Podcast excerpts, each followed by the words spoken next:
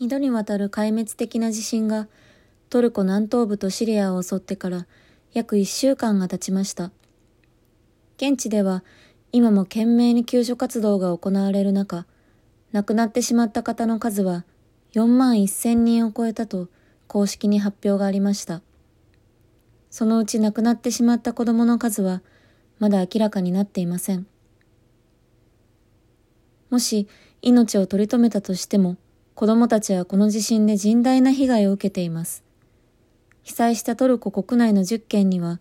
460万人の子供が住んでいます。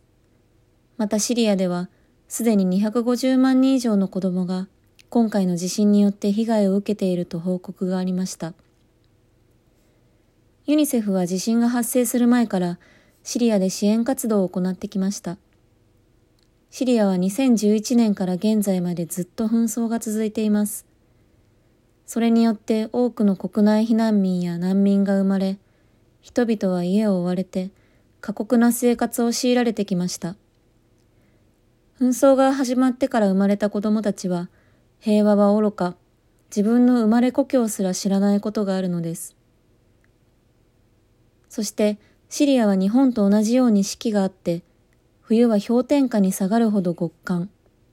そんな状況下で起きた今回の大地震。想像するだけで本当に胸が痛くなります。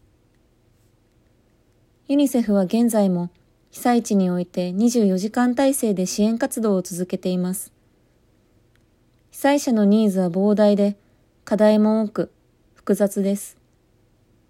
道路とインフラが破壊されて、寒さや雪の影響で支援を届けることすら困難になっています。それでも今後もユニセフはパートナーと協力して、可能な限り一人でも多くの子供とその家族の命を守るために全力を尽くします。シリアにおける当面の優先課題は、安全な飲み水と衛生設備を利用できるようにすることで、これは災害発生後の初期段階で感染症の発生と拡大を予防するために重要です。ユニセフは主な給水所の被害状況を確認して、避難している人々に安全な水を提供しています。トルコでは被災した子どもたちや家族が切実に必要としている支援を受けられるようにすることがユニセフの当面の優先事項となっています。ユニセフの対応は子供の保護に重点を置いていて、子供に優しい空間での心理社会的サポートをしたり、子供用の冬服、毛布などを配ったりしています。